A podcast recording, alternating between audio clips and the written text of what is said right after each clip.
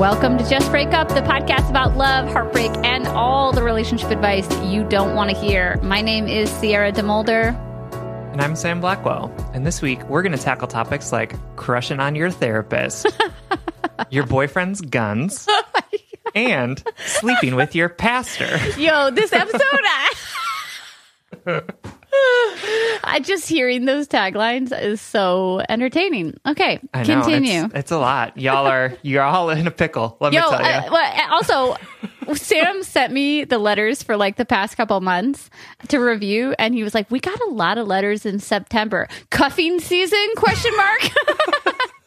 it's not cuffing season. Turns out I had to Google it. Cosmo says it's not till well now we're in October, so it's happening. there now. we go. It's pre-cuffing season. It's Yes, it's the lead up. sleeve sleeving. All right, Yeah. keep going. Did you know that cuffing season doesn't come from cuffs of sleeves, but handcuffs? Oh my god. Ah, let's see. I Let's also found that out in that Cosmo article I read. So abolish the prison system. Okay, continue. absolutely. Uh, yeah, before we begin, even though we already have, uh, we just want to give you our Surgeon General's warning, which is that we are not licensed therapists. right. We are not professionals. We are not trained in this. Please take our advice as you see fit. We are only here to offer our humble musings and our mediocre jokes for, for to hopefully shed some understanding and maybe some laughs on the incredibly rewarding but mostly confusing experience that is love. So, before we dive into today's salacious check-in topic to go along with the theme of this episode, um, right. we just want to remind you all that we have entered a wonderful, um, sustainable, enjoyable, consensual partnership with Spotify. Uh, and so we are going to be exclusively found on Spotify, including our back catalog starting on October 19th, which is two weeks from now if you're listening to the present moment when it comes out. That is right. And now is the time, friends, to Mm-hmm. download Spotify, make that shift. Have you done it yet? Have Mm-hmm. you liked it? Mm-hmm. Uh, because uh, two weeks is coming really quickly, and I don't want you to suddenly go to your other podcast platforms like we're on gone, the nineteenth. we're not gone. and not see us there, right? So, so now's the time to download Spotify if you already, if you haven't already. Again, it's 100% free to download and make an account. No credit card required.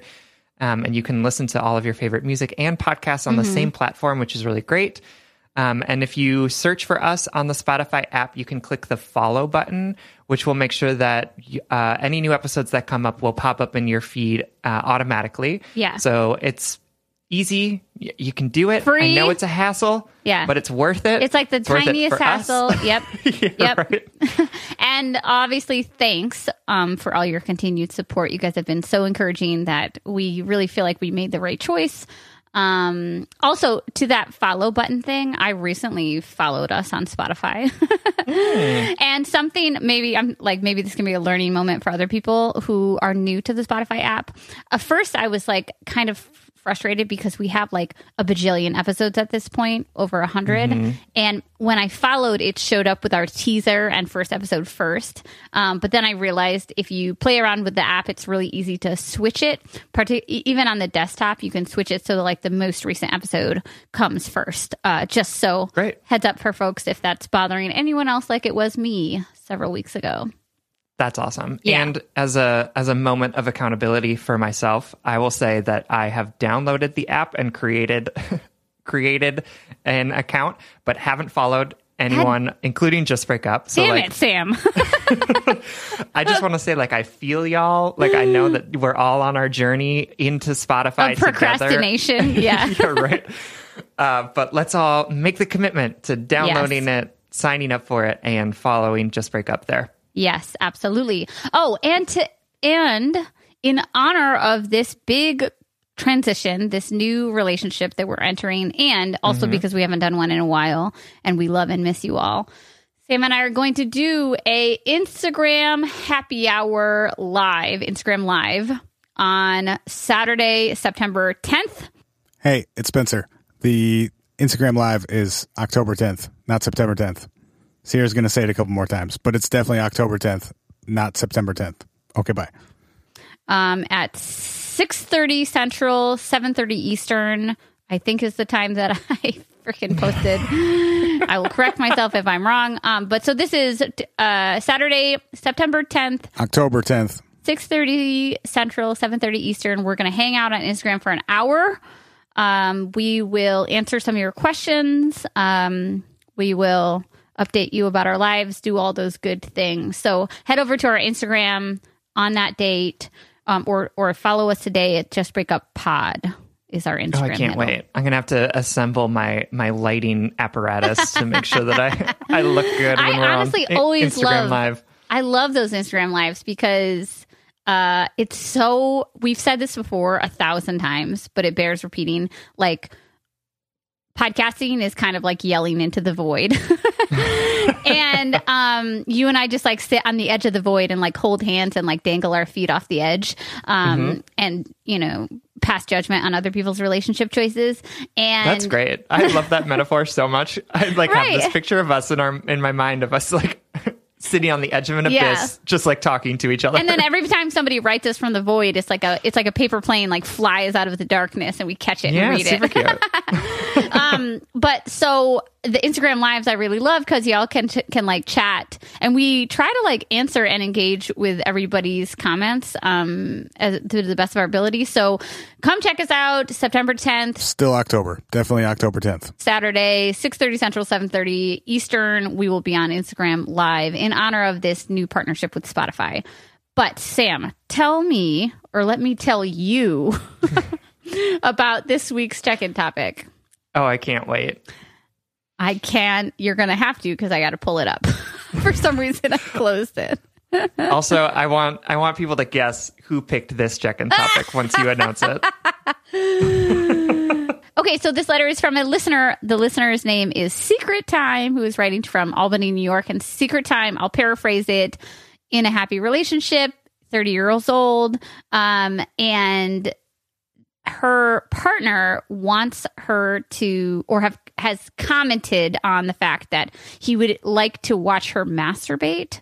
And the listener writes, um, you know, that masturbation was always like a private, sacred, fun secret time, you know, for themselves. And uh, they don't, you know, the listener just doesn't really jive like with doing it. Um, and something that I, it, for, for their partner.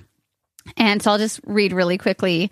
I'm pretty orgasm centric in my sex, which I think is sometimes seen as, quote, rare for women, or the stereotype is that women need a lot of foreplay. Everyone is, of course, different, but I'm pretty wham bam, thank you, ma'am. And I just don't want to waste my time rubbing away and getting awkward or bored or losing the moment. Is that kind of selfish? Thanks. So to summarize really quickly, the, the, the question is Is it weird to not want to masturbate in front of your partner? Mm. and mm-hmm. before Sam gives me any shit, he put this letter in a pile of letters that I could choose from. So it was a joint choosing. No, it is an, any check-in topic that comes through. I just pass on. Oh my god. Okay, fine. so yes, I chose this check-in topic. Um, I I chose this check-in topic because it's salacious and it matches all of our other letters this week. But also, it's quick and fun and easy. Um, that's what she said That's about masturbating. about her own masturbation techniques. Yes. Uh, and I also strongly relate to you, Secret Time, about the wham bam, thank you, ma'am, orgasm centric type of person. Um, I, that is all I will say. so many people are like, oh, I want to like passionately kiss you. And I'm like, I want to orgasm. I need that flood of brain chemicals ASAP. Yeah, yeah. It is n- not about how much I love you. It's about my own mental health. yes, exactly. um, okay, with all of that um, TMI going on, is it okay if people don't want to masturbate in front of their partners? First of all- It's absolutely okay. yeah. And to me, also, the, I think the the important definition to me in this answering check-in topic is, um, if there's mutual masturbation going on, to me, or like masturbating in front of an audience, that is all of a sudden a partner sex act. It doesn't matter if your partner is like sitting across the room. Um, That's no longer the masturbation that I code as masturbation in my brain. It's a it's it may be 100% genuine, but it's still performative in a way because because the audience there's the audience, right? Yeah. I mean, like watching me masturbate, like in my normal way, would be incredibly boring. I want so many details, but I won't ask because I know you like won't no tell one me. needs to see Um, that. It's like it is also similarly wham bam thank you ma'am. It would right? also be so short. I mean, mine. I would just be like, it was like, you really want to watch this because it'll like, like, do you want serious entertainment? Because we can turn on Netflix. like, Mm-hmm. at least those shows are twenty minutes long. right. So I think um, I think it separating it from what you do like in your own space and say like like Sierra said, like this is a sex act between me and my partner and I'm like Right. putting on a show for him, right? Like I'm I'm being Right. sexy. I'm um in the same way that you might like wear lingerie or like do a dance or something, right? Like that's all stuff that could that isn't necessarily like what you would do in your spare time, but Right. is like an effort to like show your partner how sexy you are and like feel good about yourself, right? And and so like I think you absolutely can say no, and it's not weird to not want to masturbate in front of someone. Like I don't. Right. That's not weird at all. I think that that's very normal.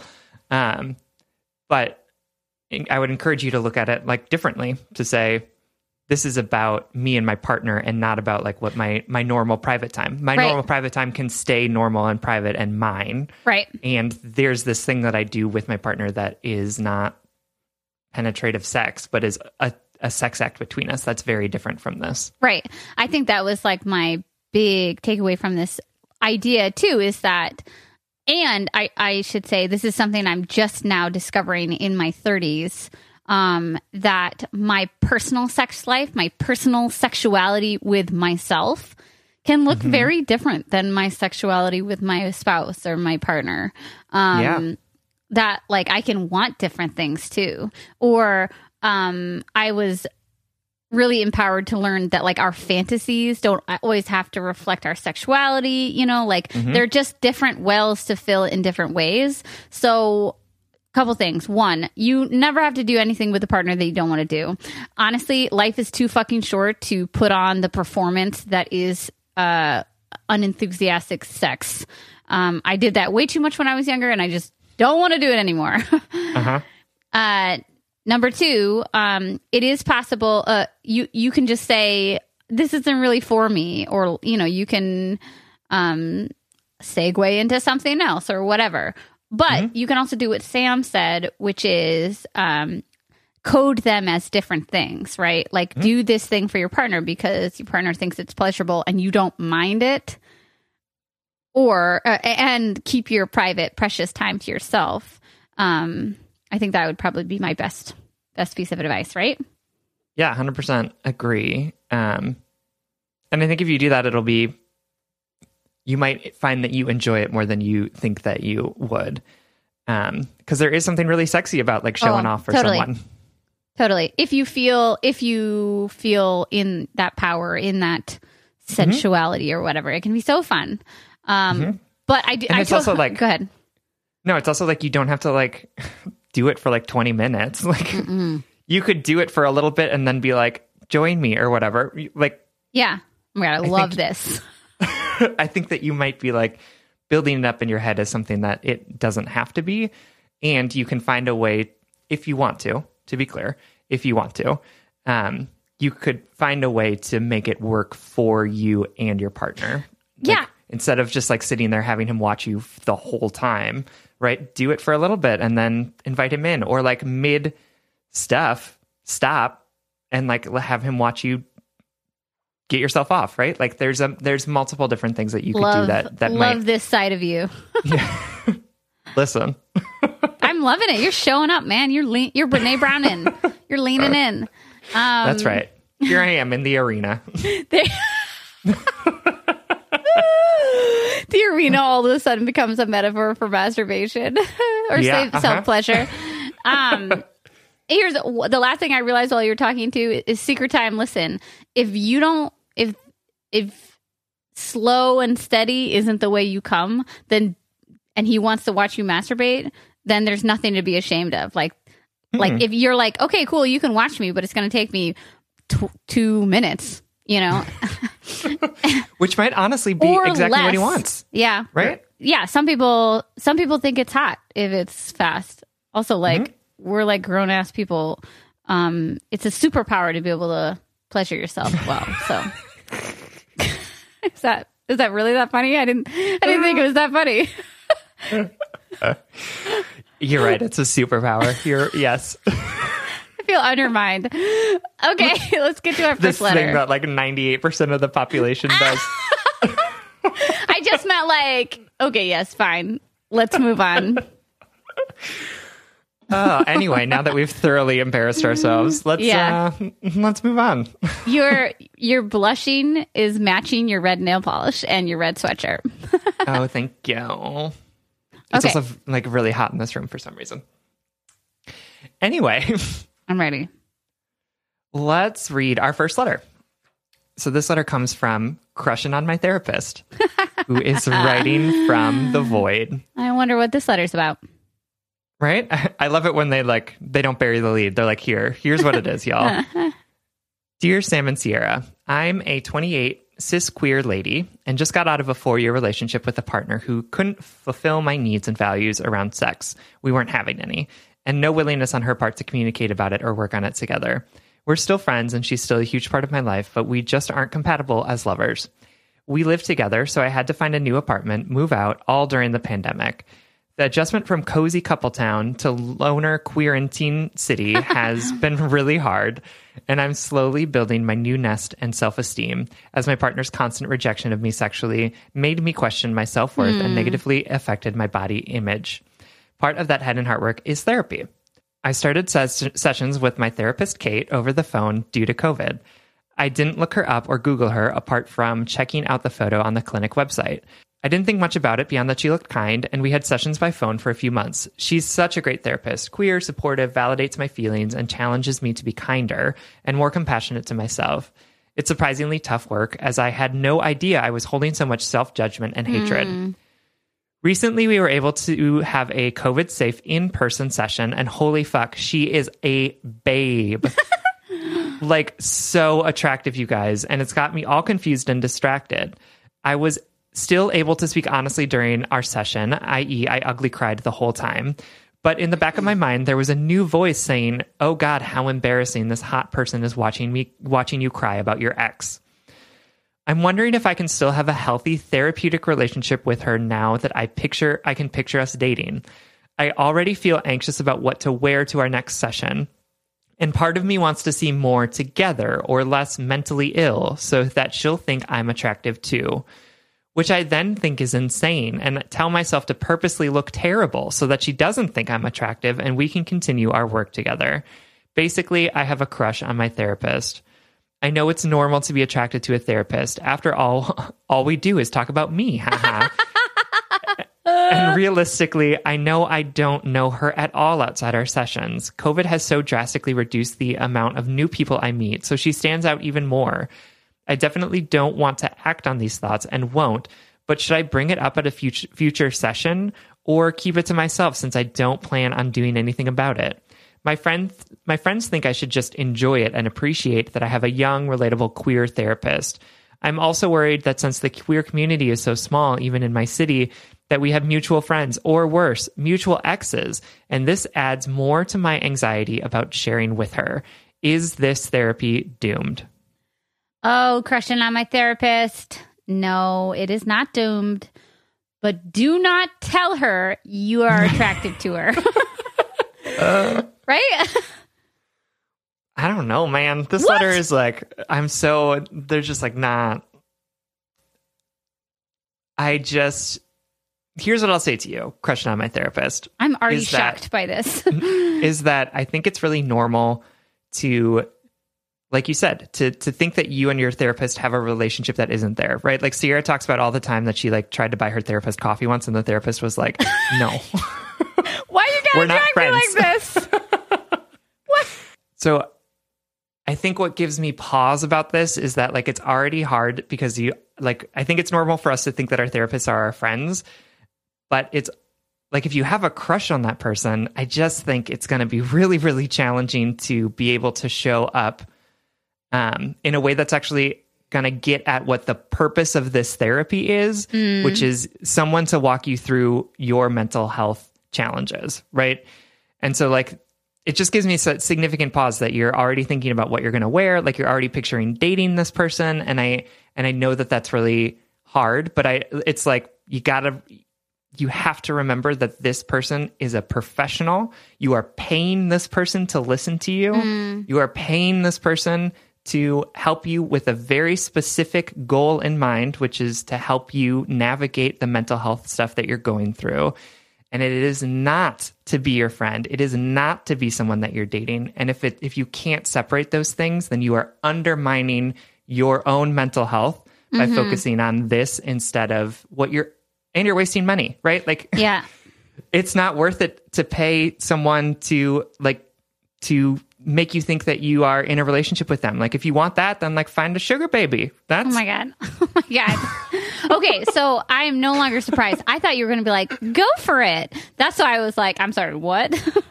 At the beginning of this. But now this all makes sense. You're saying you're you're questioning rightfully, I think, because you're right. The biggest not red flag, but the biggest like small notice in this letter is think, thinking about what you're going to wear and how to like not look like a like a mentally ill person around this person when that is your purpose of being there is that transparency and that vulnerability um okay so i'm i i love that all Yes. And the other thing that really gives me pause is that you are talking about how much the rejection of your partner really impacted your self esteem. Right. And I'm afraid that if you go into this therapist weekly and feel like you're being rejected every week, that it's just it's not going to be a healthy place for you to be able to address those those Right. challenges. Well, and I think the reason why I'm saying that, why, while I agree with everything you're saying, I'm not leaning that far into the no or the doomed area.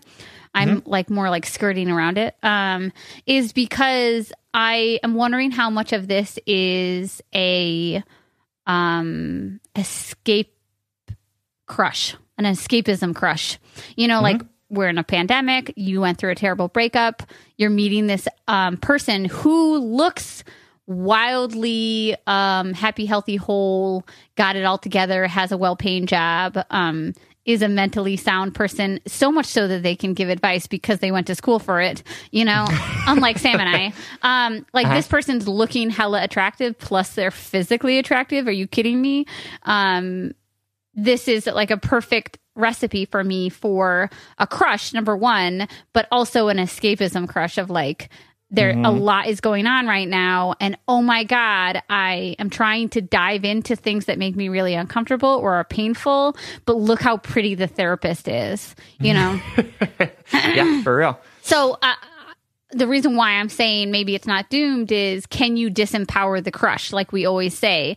Can you just be like, "Wow, this person's really attractive. Um I'm so glad like your friends say that you that I feel safe and understood and in the same community as this therapist. Um uh, it's a bummer that this is how we met, but this is how we met, which means they're totally off limits.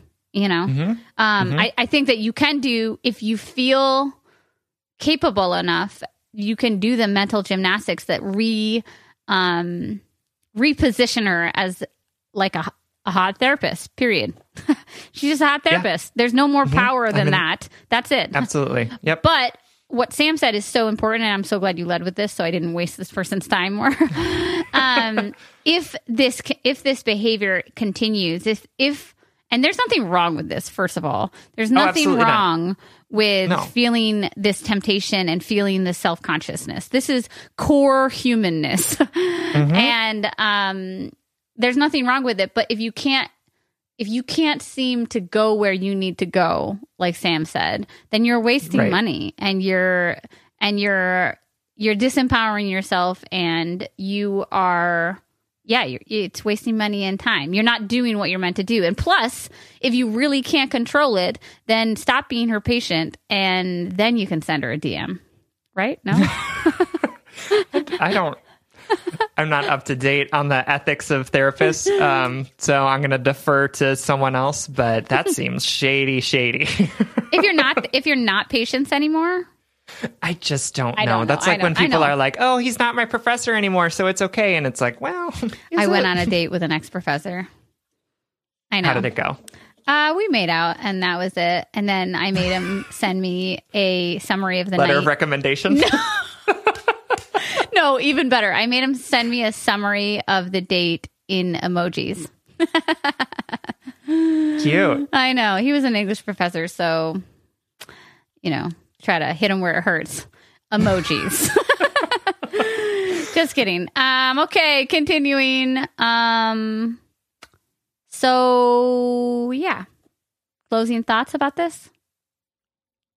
I just um just encourage you, Crushin, to really think long and hard about what is most important to you in this therapy and really focus on that thing, right? And I think for you it's it's recovering from this breakup with your ex, dealing with your self-esteem issues and your your fears of rejection and and put that at the center of this decision and not whether or not it is fun to to like look at an attractive person. Yeah, I would. I would. Um, can you disempower uh, attractiveness? Like, because one, beautiful people uh, feel like they have like this crazy sway over us sometimes, and they get away. They get away with a ton. They get people to do things. You know, whatever. Number two, um, our worry about being attractiveness. I remember being like having my whole insides rearranged when I read something about uh, women like feeling as though they owed attractiveness to the world and and being like, oh my god, shit! Like I don't need to be attractive if I go to the post office. Like that's not my that's not what I I don't owe beauty to the world, right? And we're kind of Sure. raised as like young people, um, like, oh, look at this pretty little girl. You have such a pretty haircut. Look at those cute dress that you're wearing. Instead of saying you look so small, strong, and and smart and capable, you know.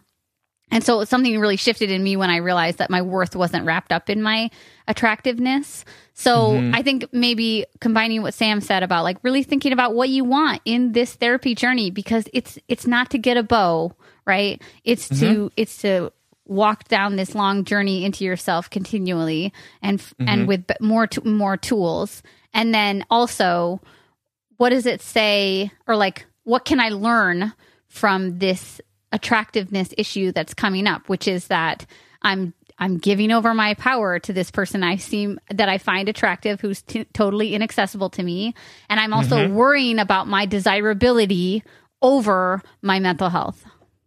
Right. Right. And that's that's the trap that I don't want you to fall in, Crushin, is like I don't want you to be worried about your desirability over your mental health, right? Like I want you to be focused on the mental health piece of it. And I think in terms of like dethroning attractiveness, um, I think exactly what you said, Sierra, about like normalizing your attraction to her, right? Like it's not a forbidden thing. It is not No, it's fine. like it is not some like it's not the stars aligning and like fate it's like no this is a person that is attractive that you're attracted to and it's normal to feel attracted to people that that you don't have a chance to to get with right? Like Right. that's very normal. And just because you find someone attractive doesn't mean that you will act on those impulses right? Like dethroning the like oh my god i'm so attractive to this or attracted to this person i am not going to be able to control myself is like n- no. Like we're all attracted to people all the time and yet we are mm-hmm. able to like function in society except for like gross gross men like harvey weinstein. Yes, but- yes. but like we all it's normal to be attracted to people. It is normal to to imagine all of the things that you would want to do with them right? And so i think sometimes Like we the- said the- earlier in the Right. chicken topic. exactly. I think sometimes the thrill of like the forbidden fruit is really where we get ourselves into a like a pickle like where we can't move in either mm-hmm. direction. So like there's no thrill here. It's just it's just a reaction that you're having to someone who is is beautiful which is which is very normal and Yeah. it doesn't have to define how you interact with that person Yeah, I totally agree. All right, my darling, darling. We hope that this helps, and you. have, We hope you feel a little uh, less alone in your quarantine. And thank you so much for writing. we love you Did you know that nearly 75% of people have subscriptions that they've forgotten about? I will tell you that I 100% am in that 75% of people. Before I started using Rocket Money, I thought I had maybe, I don't know, 15 subscriptions, um, but I couldn't believe it when actually I had way more than though, that. And it was things that I both had forgotten about and not forgotten about, but like seeing it all in one place was a real sort of amazing moments of clarity for me from streaming services and fitness apps and delivery services. Like everyone's trying to sell you a subscription now. And Rocket Money is great because it helps make sure that you're no longer wasting money on the ones that you forgot about. Rocket Money is a personal finance app that helps find and cancel your unwanted subscriptions, monitors your spending, and helps lower your bills so that you can grow your savings. With Rocket Money, I have full control over my subscriptions and a clear view of my expenses. I can see all of my subscriptions in one place. And if I see something I don't want, Rocket Money can help me cancel it with just a few taps. I love how the dashboard helps me see this month's spending compared to last month so I can clearly see my spending habits. It is humbling and incredibly helpful. Uh-huh. And they'll also help me create a custom budget and keep my spending on track. Rocket Money will even try to negotiate lower bills for you by up to 20%. All you have to do is submit a picture of your bill, and Rocket Money takes care of the rest. They'll deal with customer service for you. Rocket Money has over 5 million users and has saved a total of $500 million in cancel subscriptions, saving members up to $740 a year when using all of the app's features. Stop wasting money on things you don't use. Cancel your unwanted subscriptions by going to rocketmoney.com slash justbreakup. That's rocketmoney.com slash justbreakup. rocketmoney.com slash justbreakup break up.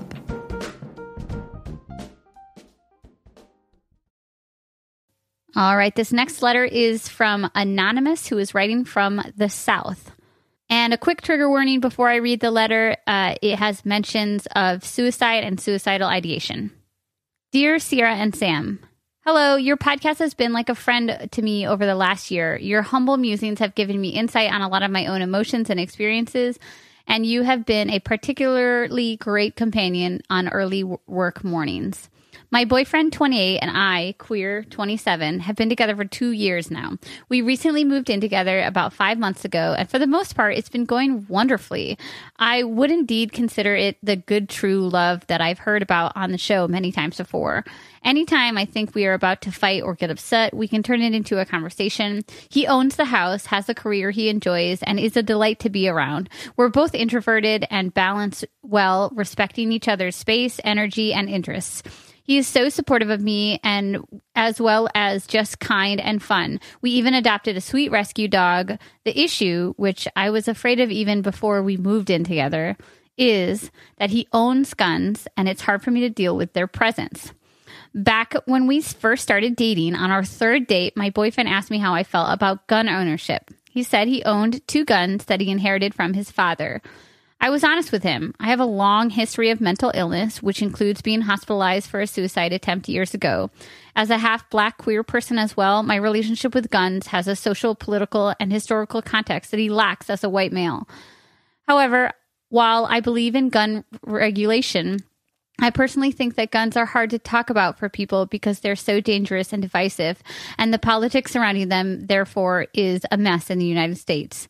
I would not want to own a gun, and in several states, I legally cannot. But ultimately, I did not have a problem with him safely and legally owning firearms, especially heirlooms.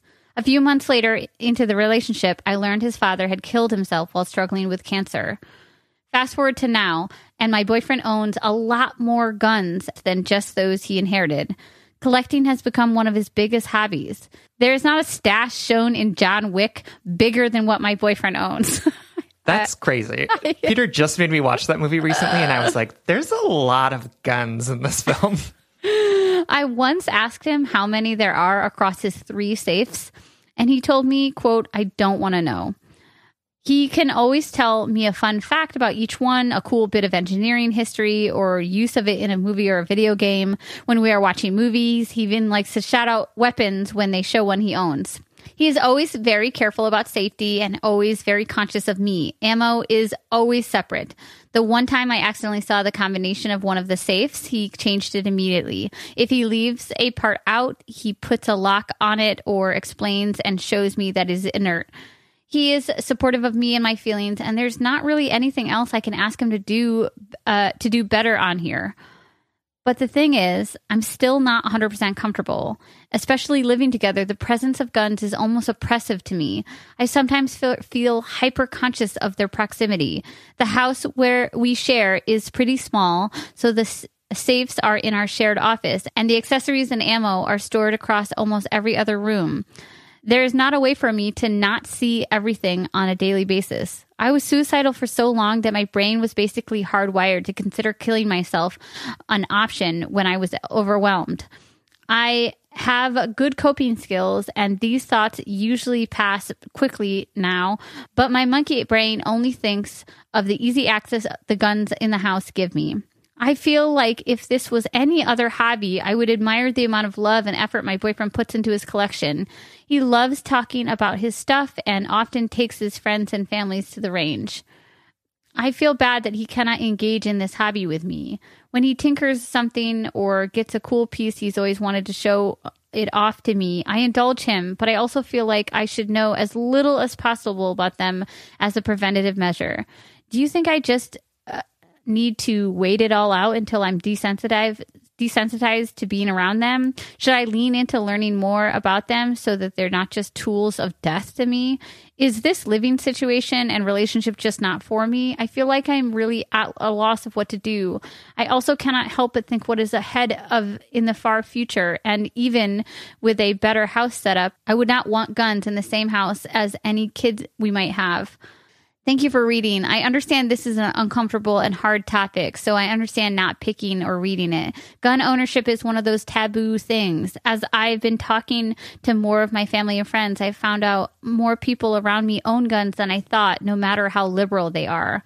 As my therapist predicted, just writing about this helped organize and let out my thoughts and feelings a bit. I love you both and thank you. Okay, thank you so much for writing anonymous. Um, I really appreciate the time and energy you put into articulating this letter. And um, first off, I just feel for you. I feel like Mhm. you're in a very nuanced, complicated, and um, triggering situation, and one that doesn't feel like there's any clear answer. You know, because. Um, I appreciate that you took the time to write out that this is like a healthy, happy, good, true love. And I also appreciate the fact that your boyfriend has been taking all these safety precautions and is really, really, really sensitive to you um, and separating you from it as much as possible.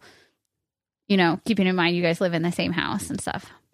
hmm Yeah, I think that that is it's the situation is just really complicated, and I, Yeah. I want to say that because I want you to recognize that like you're not you're not failing like you're Yeah. you have it's absolutely understandable that you would be so confused about this situation because there are so many levels here that are that are really tricky to navigate um and i i just want to say like i love and appreciate you for you know Hmm.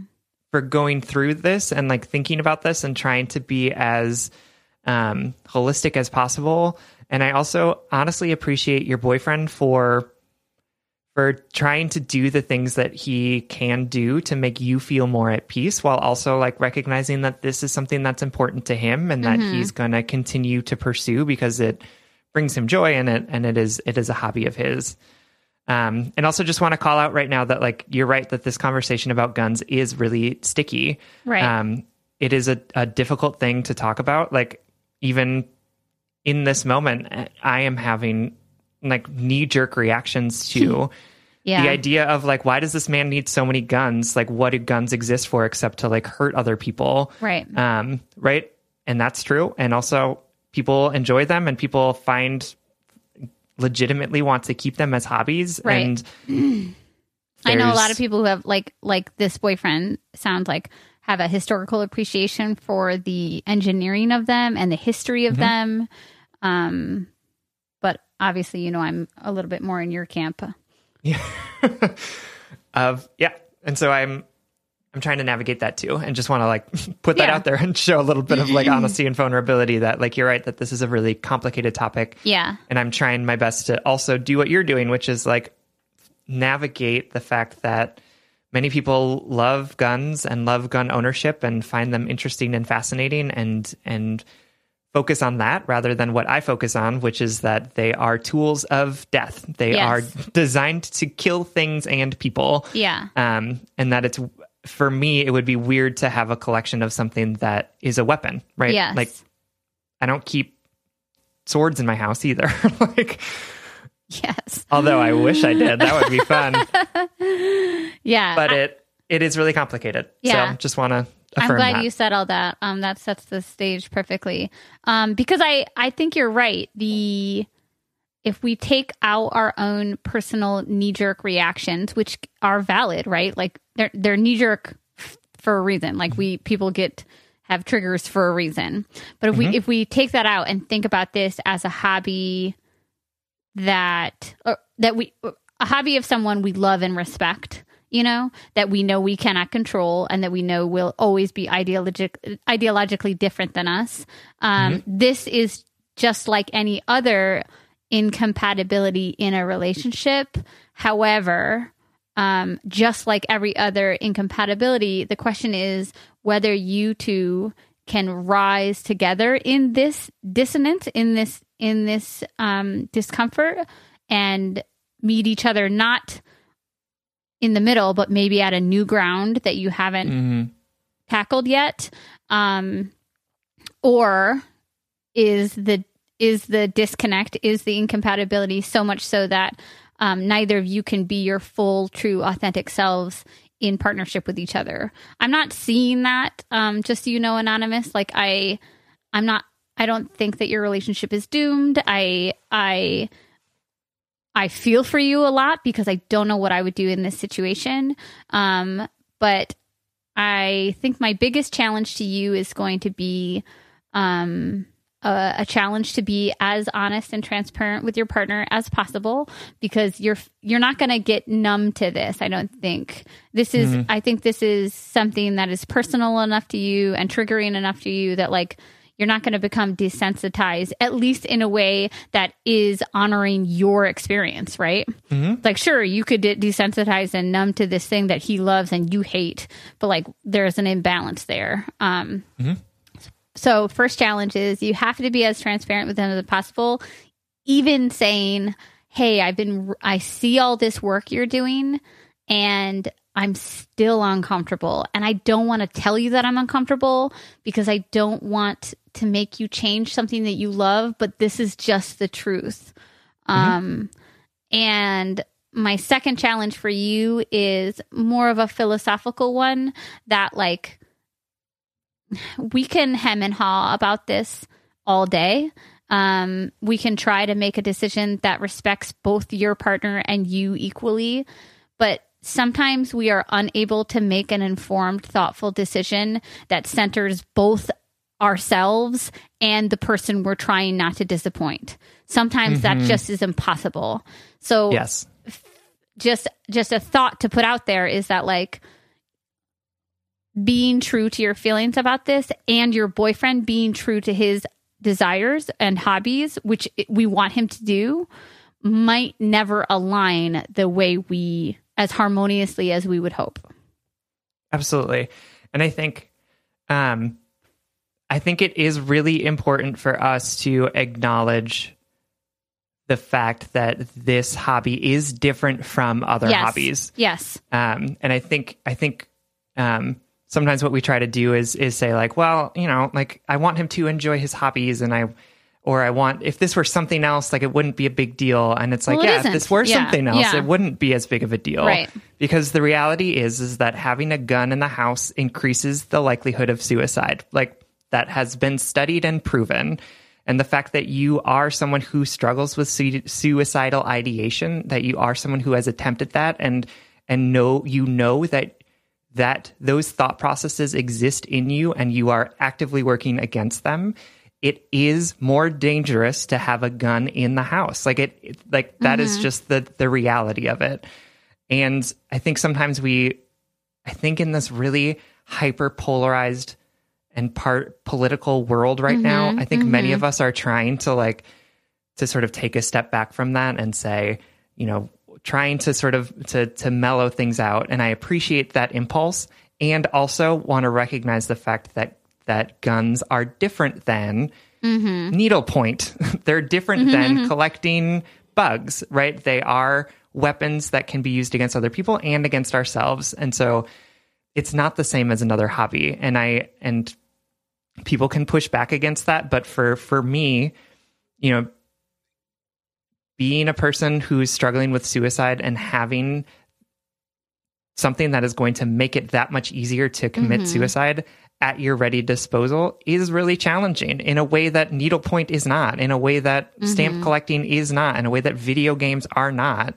Um, and so I just want to call that out and say, like, you don't need to minimize mm-hmm. the realities of gun What is- ownership mm-hmm. and your your struggles with suicide and suicidal ideation right? Those things are real. They are you can't just explain them away as i have a mental health issue and he has hobbies right like it's you know you struggle with suicidal ideation and he is giving you easier access to guns and Right. that's scary it is it's honestly really scary Right. Um But do I think it's a deal breaker? Not necessarily, but I do think that you have the opportunity. And I think, honestly, just even for your own comfort and safety, asking him to change the way that he yes. stores and deals with his guns. Yeah, I honestly uh, sorry. You want to go ahead? No, go ahead. I was I I wanted I made a note in my notes about like, well, how is this not a deal breaker? Like, how can we look to the future? Um, and I wrote garage and store and storage unit, and then I quickly Googled it, and you're not actually most storage companies won't let you store a gun in a storage unit. Yeah, and I don't think a garage is like a good place to do it either because Well, break-ins and garages are easier. Is it? Oh, okay. Just, uh, just kidding. So then I have no ideas.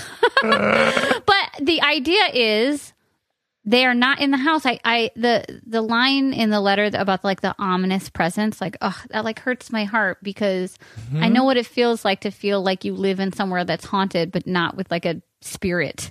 Um, and you deserve. Well, let's just let's just say this anonymous, you deserve to feel safe. That is your human right. Um, and just because you love your partner um, and just because you struggle with mental illness and suicidal ideations doesn't negate the fact that you deserve to feel safe and you deserve to prioritize what makes you feel safe. So, guess what? You might have to ask your boyfriend to get a different place to store his guns or s I don't know, sell them and donate the money to a mental health crisis. Just a small suggestion, uh, brainstorm. yeah, there goes the, those knee-jerk reactions coming out. Sorry, I take it back immediately. I I honestly, No, I, I, no, I agree. Honestly, I like, like, I, like the boyfriend. I I get a good vibe from him, even though we are ideologically wildly different about one thing, Mm-hmm. which is guns. Um. So Yeah. But also, if that's not possible, you are not a bad person for breaking up with him for this thing. Right. And I think that that's, um, you know, we hear a lot of people who write letters in to us who say, this person, this person is perfect except for this thing. Um, and the reality is, is that sometimes the the thing that isn't perfect is enough to negate the other perfect stuff, right? Like, if you are honestly feeling unsafe, and if you, I don't want you to live the rest of your life Right. under an oppressive feeling of danger, right? Like that for me is not okay. That Right. that is not that's not a nutritious life for you to be leading. mhm. And so I know that it's really hard to say that someone can be perfect and yet there can be one thing about them that doesn't work and that's the thing that we have to focus on, but even if he was a multi-millionaire and jet set jet setted you around the world and all of the things that you could possibly ever want for. And still you felt this like level of oppression and fear mm. every day. Mm-hmm. and even just like walking around into every room and seeing stuff that makes you deeply uncomfortable and like that's not that's different than me having to look at the art that Peter put on the wall that I hate or like right? Like that's different than me making concessions around the the Yes. furniture that we buy or the movie that we watch or where we go for dinner, right? Like I don't have to even though I'm making concessions to what my my partner's hobbies and interests are, it doesn't feel like I am being, you know, crushed every day. Right. It in the same way that this is happening for you. Um and so that just it is okay for you if this if this is the thing that that Mm-hmm. you can't get past, it's okay for you to say, This is the thing I can't get past. I'm Right. sorry, this is it. I totally agree. Um, and I want to add to something I said earlier. Like, Sam has given you permission to prioritize yourself and have this be the tipping point, right? To have this be the thing. Um, but I want to add to what I said earlier, which was, you know, this can just be an incompatibility. Um, the incompatibility overpowers things if you can't find a way to rise above it together. And by rise above it together, I mean, well, actually, really quickly, I'll just say like this isn't your average incompatibility, as Sam covered. You know, this isn't like a discomfort in wallpaper, right? um, uh, but how you, I do want to leave with like ways in which I want to I want to try to give you at least some tools or script about how to address this with your partner today in hopes of continuing and sustaining this relationship in a healthy way that makes you both feel authentic and safe.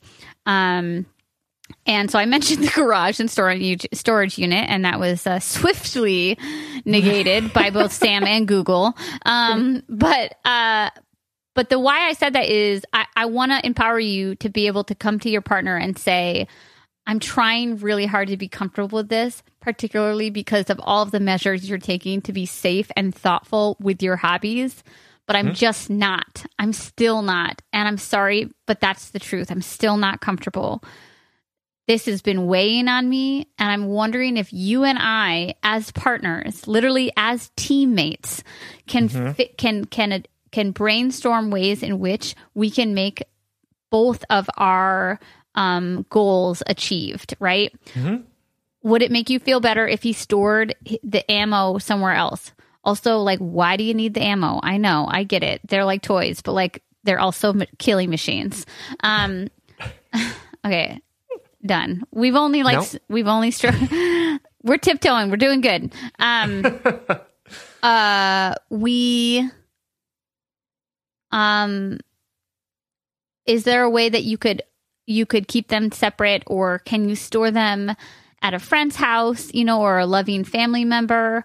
Um, this is you know if you are if this is a good true healthy loving relationship then you two can work together to pr- literally problem solve. It make it might sound like you guys are doing like a school project together as like a group project thing but it if you this is an incompatibility this is a conflict that you two need to literally teammate work together um, group effort to overcome um, Yeah, absolutely. And I I love that framing of it of that we're we're in this together. Like Right. it's not our goals are not necessarily incompatible. right They're different. Right. And I want us to figure out how we can move towards those goals together. right Um because uh, like Mm-hmm. sam and i have or ha- have these knee-jerk opinions and reactions to um, gun ownership. But we are also we also understand that literally everyone in the world sees the world differently than we do.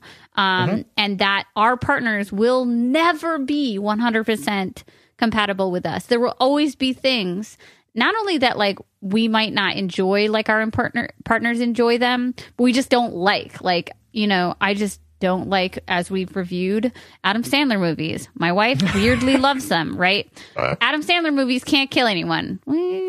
Well, dumb joke dumb joke. Okay you But- just like eye roll yourself to death maybe. yeah. um, but the what I mean to say is I I I see a world in which you can like holistically rise above this, right? Not like not you fold your needs away to make room for his hobbies, mm-hmm. but instead mm-hmm. you two communicating and and why I want this communication to happen is it is obvious that he is hearing what you're saying, right? I'm uncomfortable with guns. Let me be hyper aware of the safety and the storage of them. You know, like I see him doing work that you're asking of him, but I'm not I'm not hearing you express to him how deeply this still makes you uncomfortable even though you've done all this work. Both of you have done this work. Um that's not a bad thing. That's nothing to be ashamed of. I want to give you permission to to to share that again. It's literally the script is I'm sorry. I'm trying to be okay with this, but I'm just not. I see all of the work that you're doing and I really appreciate it and I and I see that as an act of love for me and I want to respect this thing that you're really into, but I'm still not comfortable with it. Can is there are there things that we can do together that would help us move you know move to a place where we're both comfortable it's mm-hmm. it's not about being at, at odds either i think sometimes sam always sam does a really good job of pointing out like make sure you don't you use i statements or you know like like don't critique the person in x y and z. I my suggestion similarly to that would be like make sure to tell them like this is not about disrespect. Um i respect you a lot. I'm i'm just trying to make our relationship sustainable you know? Hmm Absolutely. And I think that there are outcomes that will be great and can keep you together. And also, if you get to a point where where those two goals are are no longer compatible, yes, um, then you absolutely have every right to make a decision about your relationship with him and whether or not you want to continue to be in it.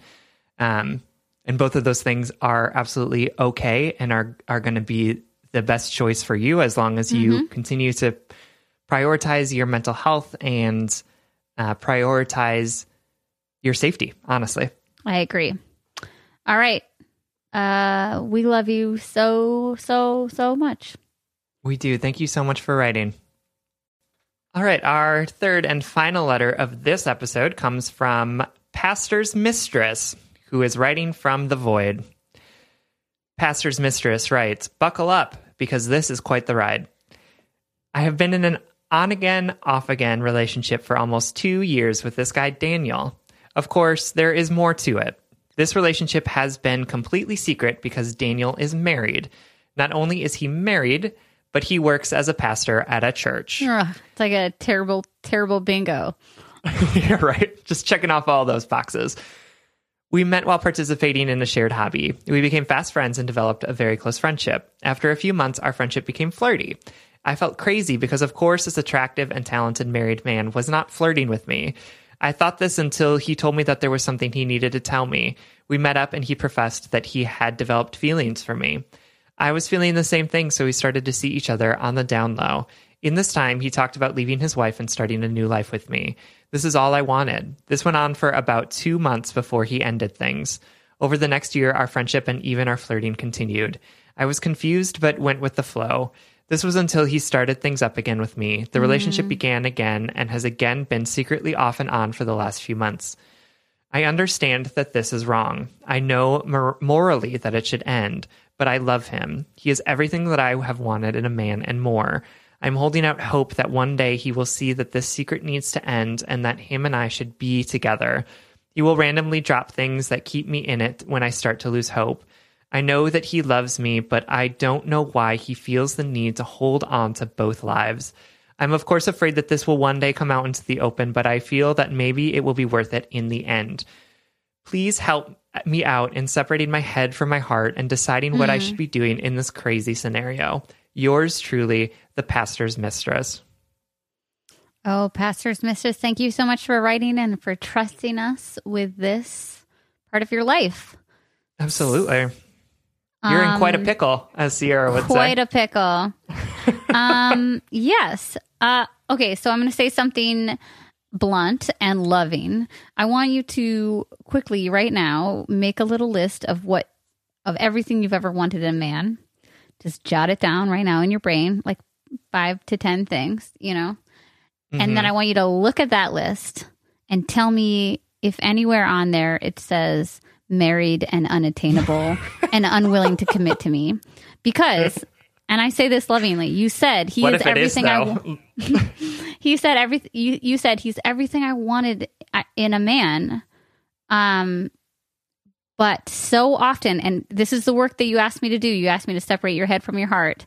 So often, our heart only sees what our heart wants. And where, whereas like our head's like, you know, finger in the ears, like little kid, like la la la la la. I'm not going to pay attention to the fact that this whole human being is treating me inconsistently and is regularly unavailable. And not only that, here's the most painful part: he's not choosing you.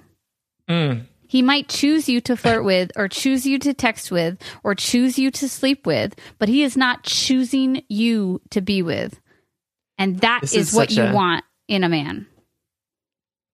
I don't even know what to say because like you just said all the things I normally say. So Honestly, when you were reading this letter, I was sitting here thinking, I feel like such a different person than two years ago when we started this podcast. So maybe I'm becoming you. Um, oh my god, that was my plan all along. just creating Sam's all over the world. yeah, that's fine. My job was, or my my plan was to start an LLC with you so that we're bound by law. You couldn't ah. marry me, but you could get me to sign a business contract.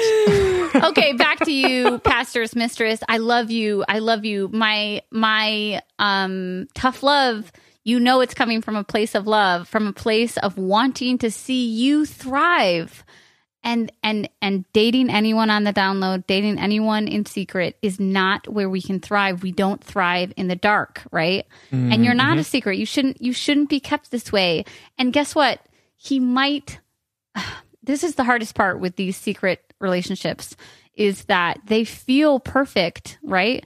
They feel like, oh my God, if it's this good when we're sneaking around, imagine how good it would be if we were in person. But it's like, it's like a, it's a shit cake covered with really, really sweet frosting. So right now, mm-hmm. all we're tasting is the frosting, right? We're mm-hmm. not getting to the like literal shit. Sorry for this terrible metaphor.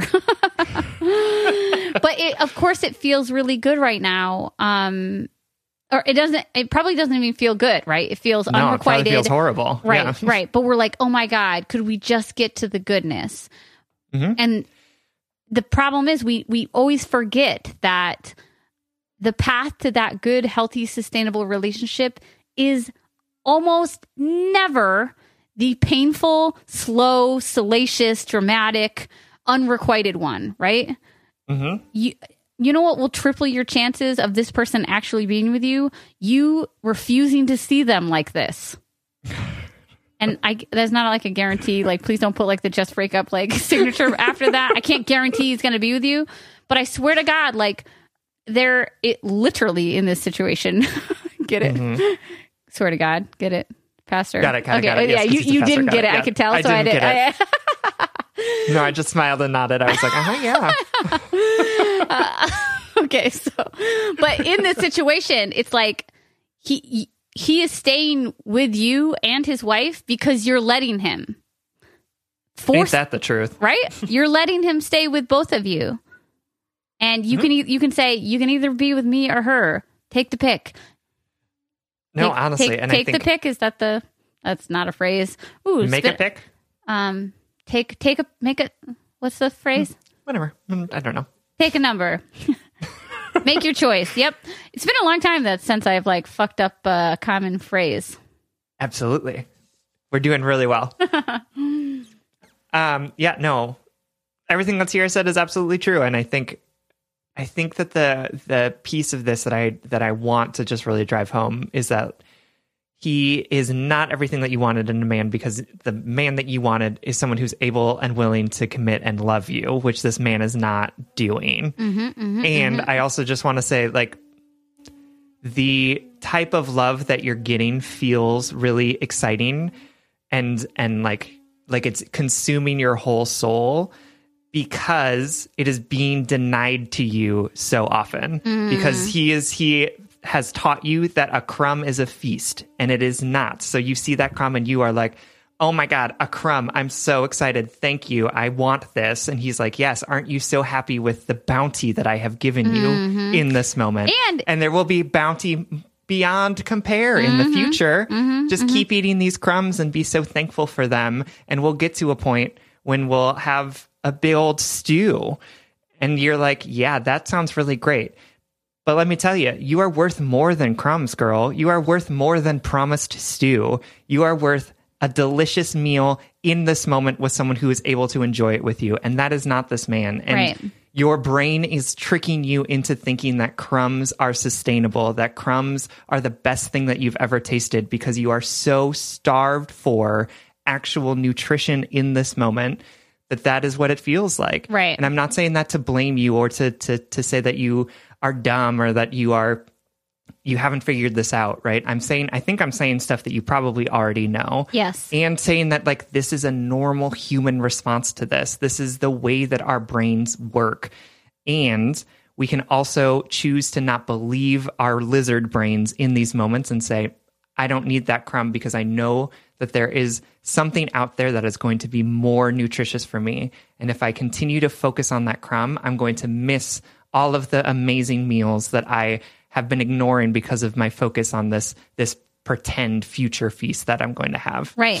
And and the last thing I'll to, I'll say off of Sam's like feasting metaphor is like Yeah, just like really into food. Mm, I guess I'm fine. hungry right now.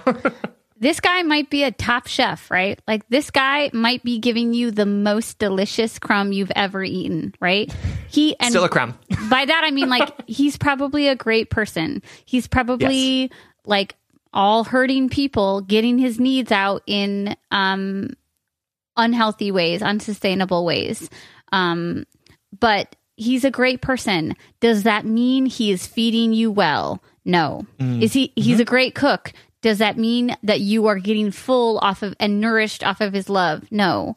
Could you got are you guys compatible? Sure, if you ignore the huge raging red flag which is that he's not available, you know. Mm-hmm. Um mm-hmm. and I say that because I think one of the hardest things in this situation is that our love for these people is so genuine. And and oftentimes unfortunately as much as I love to like stereotype an asshole it's it's deserved right? Like this person is probably a great friendly kind generous person right? Mm-hmm. And so our love for them feels so earned by them. It's like well I couldn't not love him if I tried promise oh, you that is I've heard that phrase so many times. I know, I know. Um, and but I, I think it's because that head and heart work um, conflict, which is like where is willful, willful, willful ignorance. There we go. My impediment I was came like, out. Wilford who? I'm sorry.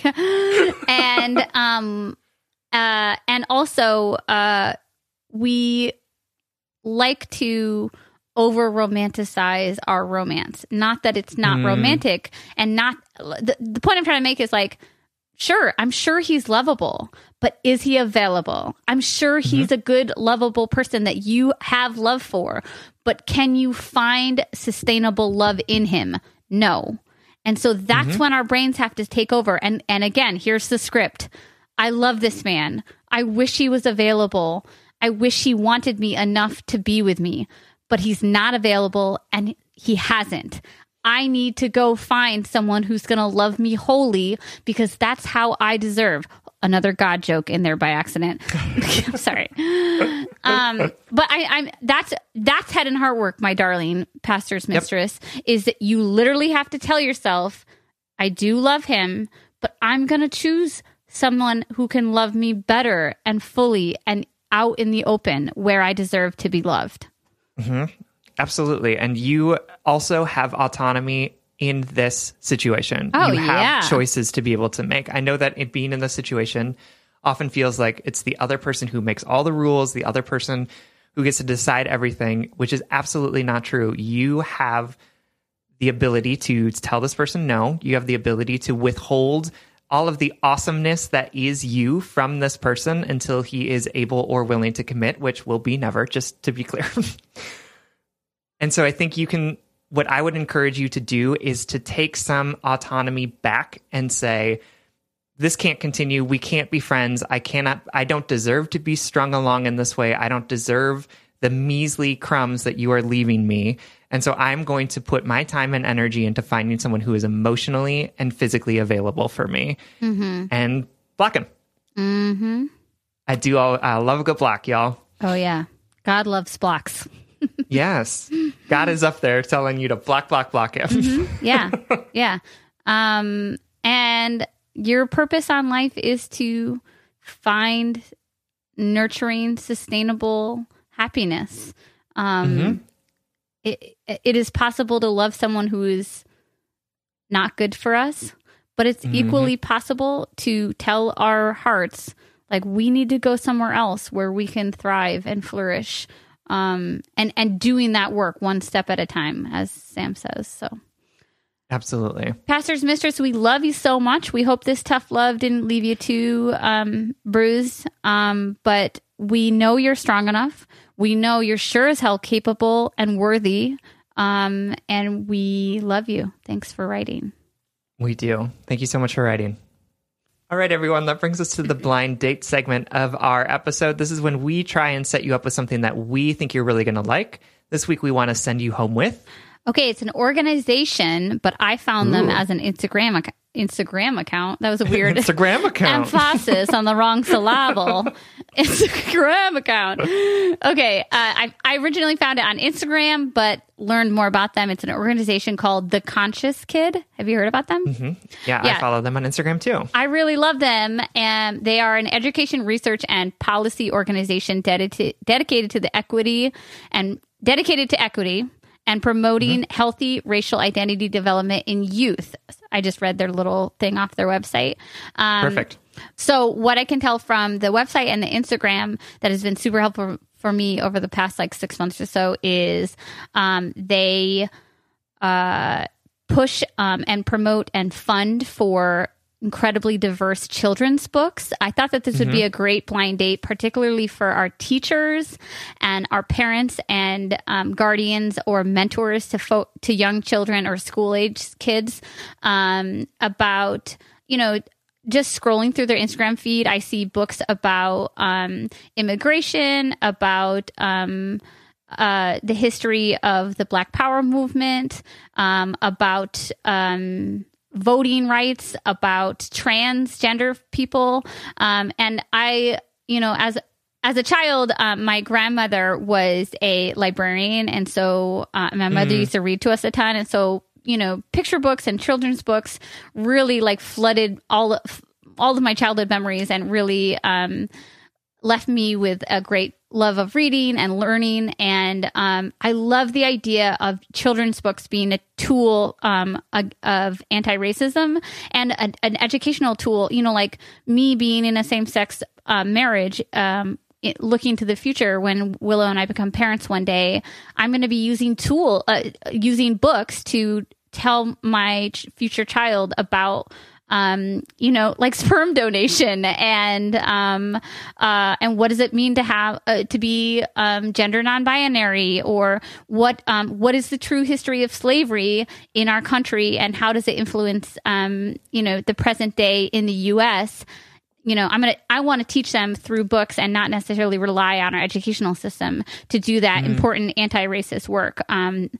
And so they're just a really great resource. Plus, on top of all of that, um, they've been doing rent relief uh, fundraisers um, for um, families, and so they send out like 500 bucks to X amount of families every month for COVID um, rent relief. And I just think that's so cool. They're just such a great resource when I realized I hadn't shouted them out. I was like, oh God, what a perfect blind date because I, I love a blind date that's a resource. So again, it's the conscious kid on Instagram, which is where I found them, but they also have a, a website, theconsciouskid.org, where you can donate, find some books, find some more cool resources. Awesome. All right. All right, everyone. Thank you so much for listening. You can like us on Facebook and you can follow us on Twitter and Instagram at Just Break Up Pod. You can slide into our DMs, send us your favorite relationship memes, but most importantly, you can submit your questions of all matters of the heart at justbreakuppod.com. Please click follow to get new episodes every Monday, only on Spotify. Reminder that we are moving exclusively to Spotify on October 19th. That is two weeks from today. So please make that move so that you can continue to listen to all of the good stuff that we put out. And please also consider supporting us on Patreon. If you support us on Patreon for as little as $5 a month, you will get an additional bonus weekly episode. That's patreon.com slash justbreakuppod. This literally keeps the mics on and helps us reach more brokenhearted souls who need two random strangers giving them relationship advice. And quickly remember, we're doing an Instagram live on October 10th. It's a Saturday, 6:30 Central, 7:30 Eastern. Original music recording, editing, producing, all great magical things by our good friend Big Cats, aka Spencer. You can check out his podcast, the What If Podcast. And remember, sometimes the quote perfect choice that makes everyone happy, that causes no conflict, that disappoints no one is the choice that hurts us the most. Sometimes we have to do what is uncomfortable to do what's right for ourselves. And if all else fails, Just break up.